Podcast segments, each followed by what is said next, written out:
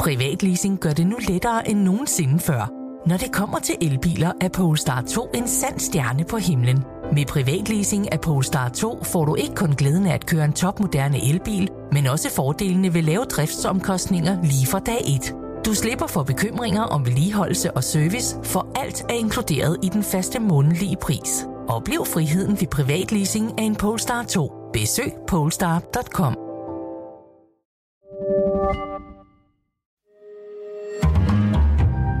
Berlingske. Hans, har du Lars Finsens nummer på din telefon? Ja. Hvis vi forsøger at ringe til ham, tror du så, der sidder en efterretningsofficer og lytter med? Øh, det ved jeg ikke. Tror du, at de danske efterretningstjenester aflytter danske journalister? Jeg er helt sikker på, at i den her sag, som vi taler om her, og i det lange forløb, der har været, der har de aflyttet journalister, enten ved at få dommerkendelser til at aflytte journalister målrettet, eller ved at overvåge efterretningsfolk, hvormed at journalister er kommet med i nettet. Har de aflyttet dig? Jeg ved det ikke, men det vil jeg bestemt ikke udelukke.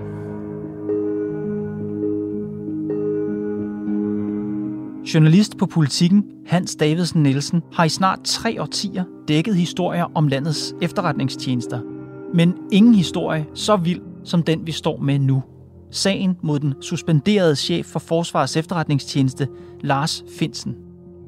Spionchefen har i løbet af de seneste to år været hjemsendt, overvåget af PET, anholdt, varetægtsfængslet og står nu tiltalt for at lægge statshemmeligheder. Statshemmeligheden, som Finsen angiveligt har talt om, går helt tilbage til midten af 90'erne. En aftale mellem USA og Danmark om aflytning af internationale telekabler på dansk jord, og en aftale, som en kongerække af danske ministre, topembedsfolk og FE-ansatte i mere end to årtier har formået at holde skjult. I sidste uge kom det frem, at Lars Finsen, ifølge anklageskriftet, har røbet hemmelige oplysninger til seks personer, herunder to journalister. Og den ene af de journalister er Hans Davidsen Nielsen. Det fortæller han selv i sin nye bog Spion blandt venner. I bogen lyder den direkte påstand, at det var statsminister Mette Frederiksen og hendes departementchef Barbara Bertelsen, der besluttede at hjemsende og overvåge spionchefen. Men hvordan ved Hans Davidsen Nielsen det? Og vil han kunne skrive det lige så skråsikkert på forsiden af politikken, som han gør i sin bog? Det forsøger jeg at finde ud af i dag. Velkommen i Pilestræde.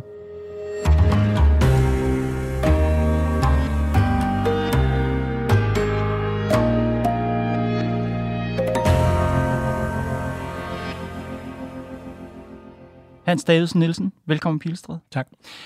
Din bog hedder Spion blandt venner, mm. men underoverskriften er statshemmeligheden, der ændrede Danmark. Hvad er det, der har ændret sig i Danmark? Ja, altså den undertitlen spiller på to ting. Det, det første er, at man kan sige, at dengang i 90'erne, da selve aftalen blev indgået, der ændrede den på en måde Danmark, fordi det var en meget, meget vidtgående aftale mellem Danmark og USA om et efterretningssamarbejde, som har været totalt hemmeligt og som var vidtgående.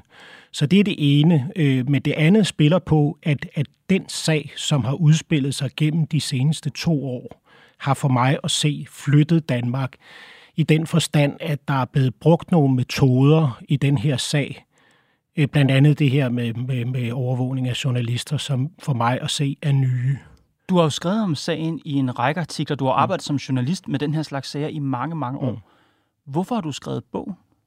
Fordi at jeg løbende har mødt helt almindelige mennesker, som, øh, som bare siger, det lyder virkelig spændende, men det hele er så hemmeligt, og jeg forstår det ikke. Mm. Det møder jeg hele tiden folk, der siger, selvom du her på Berlingske har skrevet rigtig mange gode artikler, og vi på politikken og alle mulige andre steder har løbende altså skildret og forsøgt at beskrive den her sag. Men folk står tilbage med en forvirring, som har gjort, at jeg synes, at det var værd at prøve med den viden, jeg har haft, fordi jeg har skrevet om det i så mange år, at prøve at skrive sagen i sin sammenhæng. Så det er en, en stor sammenhængende fortælling om ja. det her. Står der noget i bogen, som du ikke har skrevet i artikler? Æ, nej, det vil jeg egentlig ikke sige. Jeg har, jeg har mest... Altså, nej, det er klart, at i og med, at jeg jo er gået på overlov i tre måneder, og så har beskæftiget mig mm. med sagen, så er der mm. kommet op ting, fordi så har jeg jo også researchet undervejs. Så i den forstand kan du godt finde finde øh, mindre oplysninger, som, som, som ikke har været fremme, og som vi kunne have skrevet i avisen. Men, men, men grundlæggende er der jo ikke afgørende nyt. Det vigtige for mig har været at prøve at skildre sagen i sin sammenhæng med de brækker. Vi mangler jo mange brækker, det ja. skal vi lige huske på. Og så kan man jo også sige, at det, at jeg selv ligesom er blevet en del af sagen øh, helt ufrivilligt, har jo også gjort, at jeg ligesom så også har gjort en, en dyd af nødvendigheden, og så ligesom skrevet mig selv ind i, i den her bog. Har du brugt de samme journalistiske principper i bogen, som du har gjort i dine artikler? Fuldstændig. Okay. Altså den eneste, den eneste altså det er jo klart, at når jeg skriver til første sektion i politikken, så skriver jeg jo ikke jeg, og det gør jeg i bogen. Mm-hmm.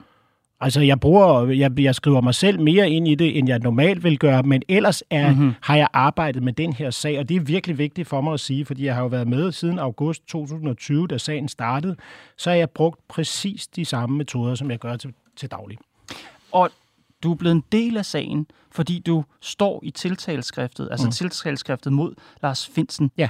Du har jo ikke læst tiltalen, men kan du ud fra din research sige, hvilke statshemmeligheder Lars Finsen skulle have røbet til dig? Altså, jeg kender, ikke, jeg kender ikke tiltalen, så jeg ved ikke, hvad det præcis går på. Men du har jo talt med ham.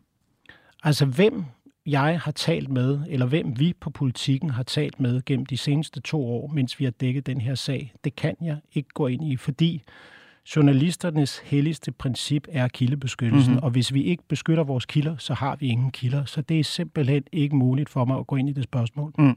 Jeg er bare, hvad skal man sige, lytternes ambassadør her. Selvfølgelig. Ikke? Øh, og det er jo klart, det er jo, den her tiltale er jo så central. Altså, jeg mener, er der nogen grund til ikke at tro anklagemyndigheden her? De har vel ikke bare trukket dit navn op af en hat?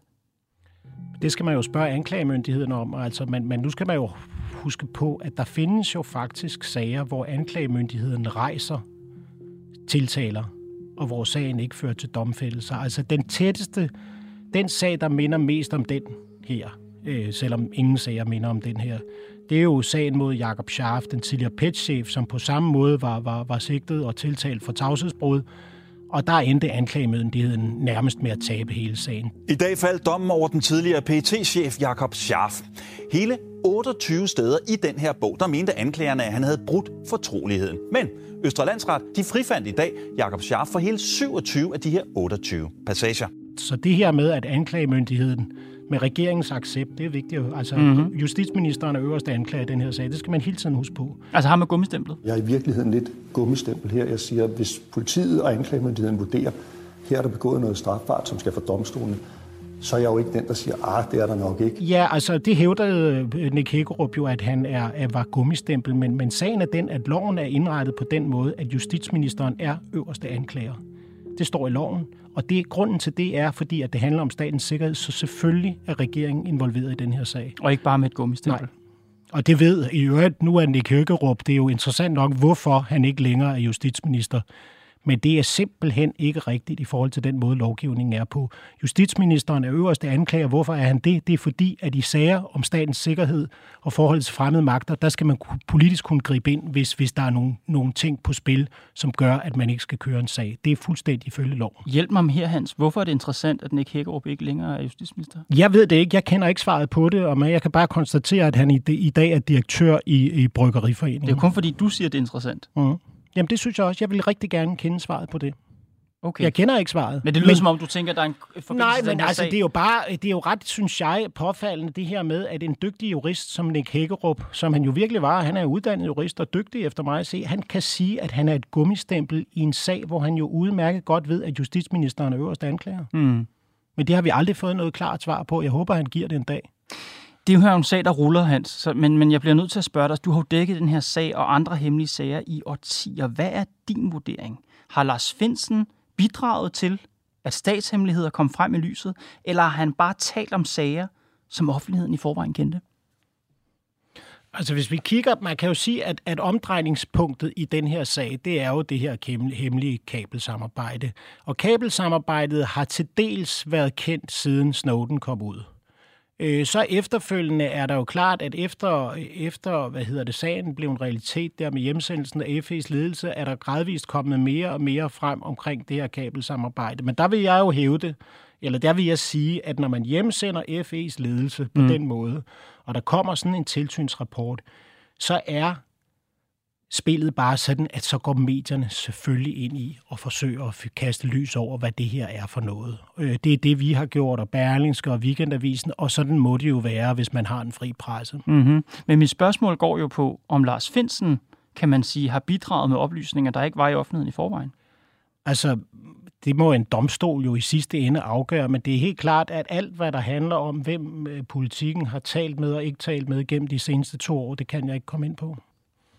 Du skriver i første kapitel af din bog, at totalovervåge landets efterretningschef er så voldsomt et nybrud og så politisk kontroversiel en beslutning, at det nødvendigvis må mm. være forelagt og dermed også accepteret på det højeste niveau i statsministeriet, mens Mette Frederiksen og hendes departementchef Barbara Bertelsen har haft magten. Mm.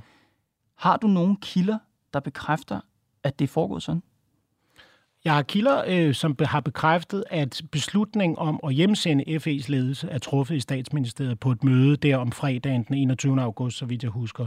Så i forhold til det her med, om sagen overhovedet har været forelagt statsministeriets øverste, øh, øh, altså Barbara Bertelsen og Mette Frederiksen, så ved jeg, at det går hele vejen til toppen der i forbindelse med hjemsendelsen. Hjemsendelsen, ja. Hvis det, du spørger om, det er, har jeg en slettet sms fra Barbara Bertelsen til Mette Frederiksen, der kan bekræfte, at, at det var dem, der gav ordren eller besluttede, at man skulle overvåge Lars Finsen, så er svaret nej. Mm. Og formentlig vil der ikke engang være nogen særlig omtale, hvis man om 40 år fik lov til at se, øh, hvad hedder det, referaterne fra regeringens sikkerhedsudvalg, hvor den her type af sager behandles. Så vil der sikkert heller ikke stå noget særligt. Men jeg, det man kan sige, i og med, at jeg har skrevet om det her så mange år, så ved jeg, hvordan systemet fungerer. Og sager, alle væsentlige sager, dem går pæt ind til justitsministeren med. Og når en sag er tilstrækkeligt stor, så går man i det, der hedder regeringens sikkerhedsudvalg, hvor Mette Frederiksen nu er formand, og hendes departementchef er formand for embedsmændenes mm-hmm. sikkerhedsudvalg. Det er simpelthen den måde, systemet er indrettet på ifølge loven. Så det er en logisk slutning, du en laver her? Logisk slutning, og når jeg bruger, at de nødvendigvis må have det, så er det et udtryk for, at nej, jeg kan ikke fremlægge en båndoptagelse, hvor man kan høre Mette Frederiksen sige det. Men sagen er, at at, at sådan er systemet indrettet, at du vil kunne spørge en hvilken som helst tidligere statsminister, en hvilken som helst tidligere justitsminister, mm. eller departementchef, mm. eller petchef, mm. om det her er den måde, at det foregår på, og det er det. Og hvis du lægger mærke til det, i forbindelse med, at, at, øh, at Anders Fogh, som jo virkelig kender det her, fordi han jo selv har siddet mange år som, som, øh, som statsminister, da han gik ud og kommenterede det her med sigtelsen mod Claus Hjort, så siger han jo også, at selvfølgelig har Mette Frederiksen været inde over den her sag, for alt andet vil være grov tjenesteforsømmelse. Så, så min pointe er, det her, det er helt efter bogen. Det er den måde, det foregår. Men normalt, når man taler om journalistik, især når man skal komme med, med påstanden, så skal man jo have uafhængige kilder, altså gerne to uafhængige kilder, som bekræfter den historie, mm. man nu lægger frem. Mm. Har du talt med nogen, der var til stede, eller kan bekræfte ikke i forhold til beslutningen om, om overvågning? Ikke i forhold til beslutningen, der handler om at overvåge. Nej. Så... Jeg har talt med uafhængige af kilder af hinanden, som er bekræftet, at i forbindelse med hjemsendelsen. Ja. Tror du, politikken vil acceptere, hvis I lavede en forsidshistorie, hvor der står, Mette Frederiksen har beordret overvågning af Lars Men det er heller ikke sådan, jeg har formuleret det. Nej, du siger nødvendigvis... Jeg har formuleret, at det nødvendigvis må være sådan, at den her sag har været forelagt for regeringens sikkerhedsudvalg, fordi det, man hele tiden skal holde fast i, det er, at det her er ikke nogen tilfældig sag. Det er formentlig den største efterretningssag i moderne historie. En sag af den karakter, den kommer til toppen.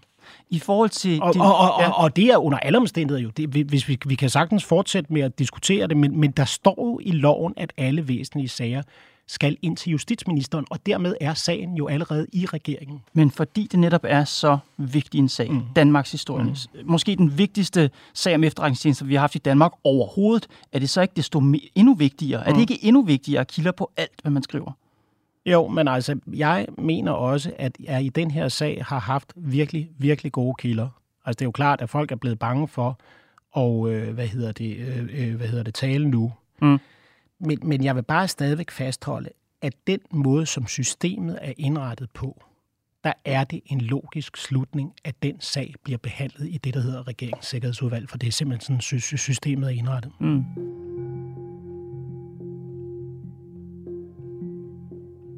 Hvorfor er det egentlig? Fordi, som du også siger, hen, altså, målsætningen med bogen, det er altid at give den store ja. fortælling om hele den her ja. sag. Hvorfor er det i den fortælling så vigtigt at slå fast, at statsministeriet har været indover? Fordi at statsministeriet havde muligheden for, hvis de havde villet, at bremse det her. Man kan jo sige, at den her sag har jo haft kæmpemæssige konsekvenser, både for efterretningstjenesten og også for vores, efter alt at dømme, forhold til USA, men herunder også fra medierne. Mm. Så derfor synes jeg, at det her med beslutningsprocessen og hvem, der har truffet beslutningerne, er meget, meget afgørende i forhold til at kaste lys over den her sag. Og derfor er det jo selvfølgelig enormt centralt, hvis der en dag skulle komme. Altså, jeg ved ikke, om der kommer en undersøgelse. Hvis der kommer en ny regering, så kan man jo godt forestille sig, at de måske vil, vil, vil, vil, vil nedsætte en kommission, der kan kaste lys over nogle af de her spørgsmål, mm. som vi her sidder og drøfter. Men selvfølgelig synes jeg, at det afgørende er jo, hvem havde muligheden for hvis man synes, det var en dårlig idé ja. at bremse dem. Men jeg tænker bare, at du måske går for langt i forhold til faktisk allerede at give svaret på det. Altså du siger, at du vil gerne have, at det bliver undersøgt, men det er som om, du allerede har givet svaret. Du skriver også, jeg citerer fra bogen, hvordan beslutningen om hjemsendelsen af spionledelsen præcis blev truffet i regeringstoppen, og hvem der sagde hvad på møder, vil kræve en uafhængig undersøgelse ja. at opklare. Men der er ingen tvivl om, hvem der i sidste ende bestemte. Det gjorde statsminister Mette Frederiksen i tæt dialog med sin departementchef Barbara Bertelsen, mm. der begge havde kendt til sagen om kabelsamarbejdet i over et halvt år. Du ja. stiller spørgsmålet, men du kommer jo også med svaret. Men det er fordi systemet er indrettet sådan, at regeringens sikkerhedsudvalg er der, hvor de store sager bliver truffet. Okay, så det er den logiske slutning ja. igen. Som min kollega fra Gravegruppen her på Berlingske skriver i deres interview med dig, mm. Bogen indeholder dog ingen håndfast dokumentation for påstanden om statsministeriets involvering. Jamen, det er jo ikke rigtigt. Altså, det der, det er decideret forkert. Det er forkert? Ja, det er forkert, fordi at jeg, det som, som den historie går på, ja. det er jo om, hvorvidt hjemsendelsen af FE's ledelse var sanktioneret i statsministeriet, og det ved jeg. Okay, altså, men... det er flere uger af hinanden uafhængigt, så derfor er det ikke nogen påstand. Den køber jeg. Hvad ja. så med, med overvågningen? Den meget ekstraordinære overvågning af, af efterretningschefen? Jeg forstår ikke spørgsmålet. Nej, men det er jo spørgsmålet om, hvor beslutningen kommer fra om overvågningen. Jamen, der er vi tilbage igen til det her med, hvordan fungerer det ja, her så er det system, den logiske slutning ja. igen. Okay. Altså, det er klart, at hvis du gerne vil have, at jeg fremlægger en båndoptagelse her nu, fra et, fra et møde med Mette Frederiksen, mm. så er det klart, det, kan også, det mm-hmm. kunne du jo sige om mange sager. Altså, jeg skrev også om Støjberg-sagen, hvor vi havde kilder på den sag. Ikke? Også, der var det jo hævdet, de jo også, det var løgn til at begynde med. Hun blev dømt i rigsretten. Øh, altså, det er jo klart, at som journalist kan du ikke bevise alt med, med båndoptagelser eller med udskrifter fra Nej. det mest hemmelige udvalg i Danmark. Nej. Jeg kan bare sige, hvordan systemet fungerer, men det jeg i hvert fald med sikkerhed kan sige, det er, at selve hjemsendelsen, den blev truffet i statsministeriet. Alright. Og, og prøv at høre her, det er jo ikke overraskende. For... Og der er jo heller ikke noget kontroversielt i det. Selvfølgelig er det mm-hmm. sådan. Men du har ikke kilder på, hvorvidt beslutningen om overvågning er truffet i statsministeriet? Nej, altså der fremlægger jeg, som det præcis står i bogen, hvordan det system fungerer. Når jeg bliver så meget lige på det her, ja. så er det jo fordi, at når man læser din bog, mm. så puster det jo igen til den stemme ind i hovedet, der, der taler om magtfuldkommenhed. Altså, der er jo den her kritik i forvejen af Mette Frederiksen og Barbara Bertelsen som magtfuldkommende, som enrådige. Så når der så opstår det, når der så står pludselig på at det, altså, det er uden enhver tvivl, at det er dem, der også har truffet beslutning om den her meget ekstraordinære aflytning, så tænker man, det lægger jo endnu en brik til det men, men prøv at høre, det, det der jo er en meget stor forskel her imellem, hvis du nu tager Mink-sagen, der er tale om en ulovlig beslutning, ikke også? Mm. Det er jo ikke en ulovlig beslutning. Nej. Altså det siger noget om, hvem Mette Frederiksen og, og, og Barbara Bertelsen er, kan man sige, i forhold til at det at træffe hårde og hurtige beslutninger. Eller, eller det er jo en, en vidtgående beslutning, der er jo ikke noget ulovligt i det. Nej. Øh, øh, og derfor så kan man jo sige, at, at i virkeligheden, for mig at se, er det jo ikke særlig overraskende at system. Og det, og det du jo skal holde, holde fast i, det er jo, at Mette Frederiksen er jo regeringslederen. Så det er jo en regeringsbeslutning, at sådan en, en beslutning her blev truffet. Mm-hmm. Altså, det er jo hende, der, der sidder på magten, meget bekendt. Mm-hmm. Ja, du skriver også i bogen, at der går en linje fra coronahåndtering over Mink-sagen til håndtering af den her FSA. Så det er vel Men, samlet set en karakteristik også af Mette Frederiksens, øh, hvad skal man sige, regeringsførelse. Ja, altså i den forstand, at man kan sige, at den her beslutning omkring hjemsendelsen bliver truffet jo i august mm. 2020. Ja. Øh, overvågningen starter kort tid efter, og der kan man jo godt se, at hvis du var gået tilbage i tiden, så, vil jeg, så er det ligesom mit klare, min klare vurdering, at sagen var blevet håndteret på en anden måde. Men det her er en resolut og meget, meget hård beslutning. Og i den forstand er det rigtigt, at til sidst i bogen skriver jeg om det her, hvordan det på den måde minder om hinanden.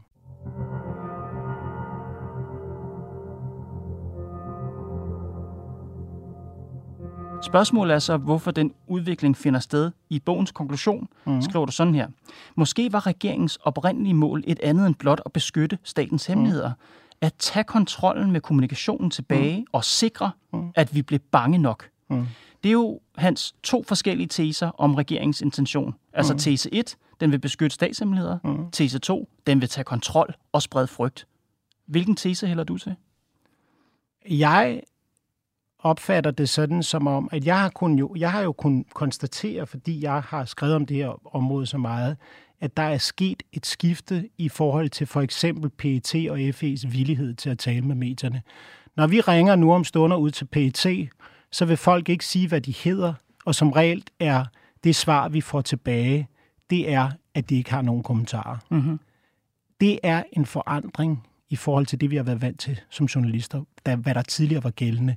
Vi har været igennem en sag med en bog, hvor som en af mine kolleger, øh, Morten Skjoldager, skrev, der hed Syv år for PET, hvor man nedlægger fodforbud, hvor den endte i retten, og hvor anklagemyndigheden endte med at tabe sagen. Der er stribevis af eksempler på, at man forsøger, kan man sige, at lukke den her sag, type af sager ned, så de ikke kommer ind i offentligheden. Og det, det har vi simpelthen kunnet konstatere i de senere år. Mm-hmm. Og det er for mig at se en stor forandring i forhold til det, vi tidligere var vant til. Måske er vi bare kommet til et nyt sted, Hans. Måske er vi kommet til et sted, hvor den åbenhed, der har været fra efterretningstjenestens side, simpelthen har været for stor. Og hvor regeringen har sagt, nu må det her stoppe. Mm. Ja, men det er meget muligt. Det er meget muligt, og det er jo fuldstændig legitimt, at regeringen ser på det på den måde. Mm. Men det er bare en forandring, og det er den forandring, jeg har forsøgt at skildre. Altså, Lars Finsen, han er jo en fantastisk kilde for en journalist, men spørgsmålet er jo, om ham, altså om Lars Finsen og andre topfolk fra efterretningstjenesterne overhovedet skal tale med medierne. Men hvis du går 10 år tilbage i tiden, så havde Folketings, øh, de havde sådan et efterretningsudvalg, eller det har de jo faktisk stadigvæk. Og mig bekendt var det den nuværende forsvarsminister, Morten Bødskov, der var mm-hmm. formand for det udvalg. Du kan selv gå, gå tilbage og kigge i den, og den er refereret stolper op og ned, eller den er i hvert fald refereret i dommen mod Jakob Scharf, ja. hvor der er et politisk flertal i Folketinget, som decideret siger, at man ønsker sig større åbenhed, så vidt det overhovedet er muligt. Ja. Herunder også at drøfte ting med journalister, så der har været et politisk ønske om, at fordi efterretningstjenesten har fået så mange flere ressourcer og fået så store magtbeføjelser, at det skulle være så transparent som muligt. Og det er et politisk flertal, der har ønsket det. Og det, det er ikke noget, jeg har ønsket. Og det politiske flertal er skiftet. Mette Frederiksen Nej, kom det, til magten det er flere, og ønskede noget andet. Altså det, der jo er det interessante, det er jo, det er jo også ligesom det, jeg skriver. Altså hvornår har man i virkeligheden har det, det flertal øh, forandret sig? Altså, jeg, jeg ser også det her som i modstrid med det, som, som man fra politisk side har ønsket. Mm-hmm. Men måske er der forskel på, Hans, at man fra politisk side ønsker en vis åbenhed fra mm. efterretningstjenesterne. Det er tillidsskabende. Befolkningen skal også have mulighed for at følge med. Og så på en efterretningschef, der står og røber statshemmeligheder til en journalist men det, hvordan skov. ved du, han har gjort det? Det er jo det, anklagemyndigheden tiltaler ja, men hvordan ved du, det er rigtigt? Det altså, ved vi heller ikke nu, for sagen er der, faldet, er der faldet dom i Nej, sagen endnu? Det er, det er jo meget vigtigt, at du ikke bare køber myndighedernes påstande, fordi Men, der er jo ikke faldet dom i den her sag nej. nu. Det er ligesom Jakob Scharf, der mente man også, at han havde brudt sin tavshedspligt, og han skulle i fængsel, og han endte med at blive frifundet i 27 år ud af 28 forhold. I en sag, der er det nærmeste, vi kommer på det her. Så det der med, at du drager den slutning, at der ligesom, han er selvfølgelig skyldig, altså det kan vi jo ikke endnu. Det var heller ikke, er heller ikke, ikke faldet i sted. Det var heller ikke det, jeg sagde. Det er bare for at blive i det her analyseunivers, som vi befinder os lige mm. nu, i forhold til skiftet. Ja. Hvorfor ser vi den her ekstraordinære sag? Mm. Og så er det, jeg siger, fordi du siger selv, har regeringen lavet det skifte for at beskytte statshemmeligheder, eller for at sprede frygt og, og, og tage kontrol, som du siger. Og der siger jeg bare, at man kunne også altså, ja, argumentere ja. for, mm. at man som regering ikke vil have en efterretningschef, der røber statshemmeligheder. Ja, og det må jo så en domstol vise, hvis den retssag kan blive til noget. Mm-hmm. Det er jo, mhm. I forløbig er det jo et meget, meget interessant spørgsmål, om retssagen mod Lars Finsen overhovedet kan gennemføres, fordi der er jo lagt op til, hvad der jo i selv også, synes jeg, er også en af grundene til, at jeg har skrevet den her bog. Ikke? Også der er lagt op til, at ikke alene anklageskriftet, domsforhandlingerne, vidneafhøringerne og dommen skal være hemmelige, og det er jo fuldstændig et nybrud. Den her sag, Hans, som jo ikke er afsluttet endnu, hvad har den gjort ved din tillid til efterretningstjenesterne og den øverste ledelse af det her land? Jamen altså, først og fremmest har den jo forandret den måde, vi som journalister arbejder på. Fuldstændig fundamentalt.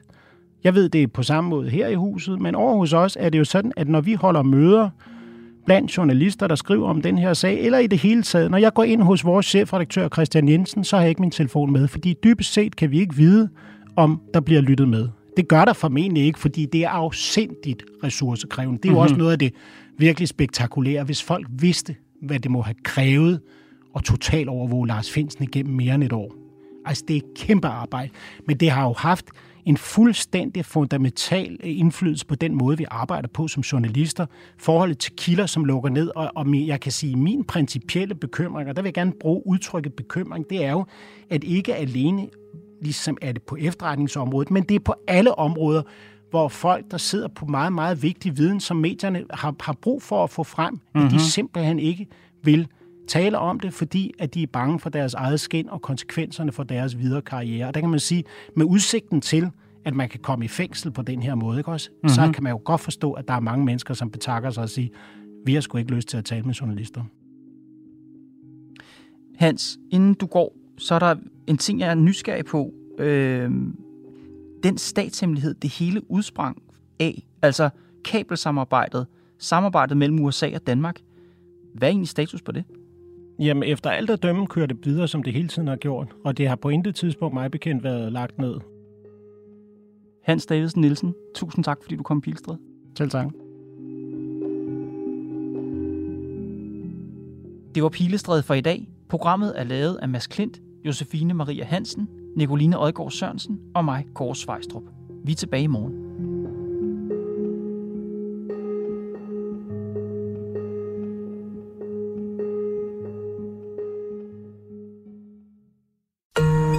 Podcasten er sponsoreret af EGN. Bliv en del af en professionel netværksgruppe med folk, der forstår dig. De kan hjælpe og inspirere dig gennem dit arbejdsliv, så du hurtigere finder de gode løsninger. Find dit nye netværk på egn.dk.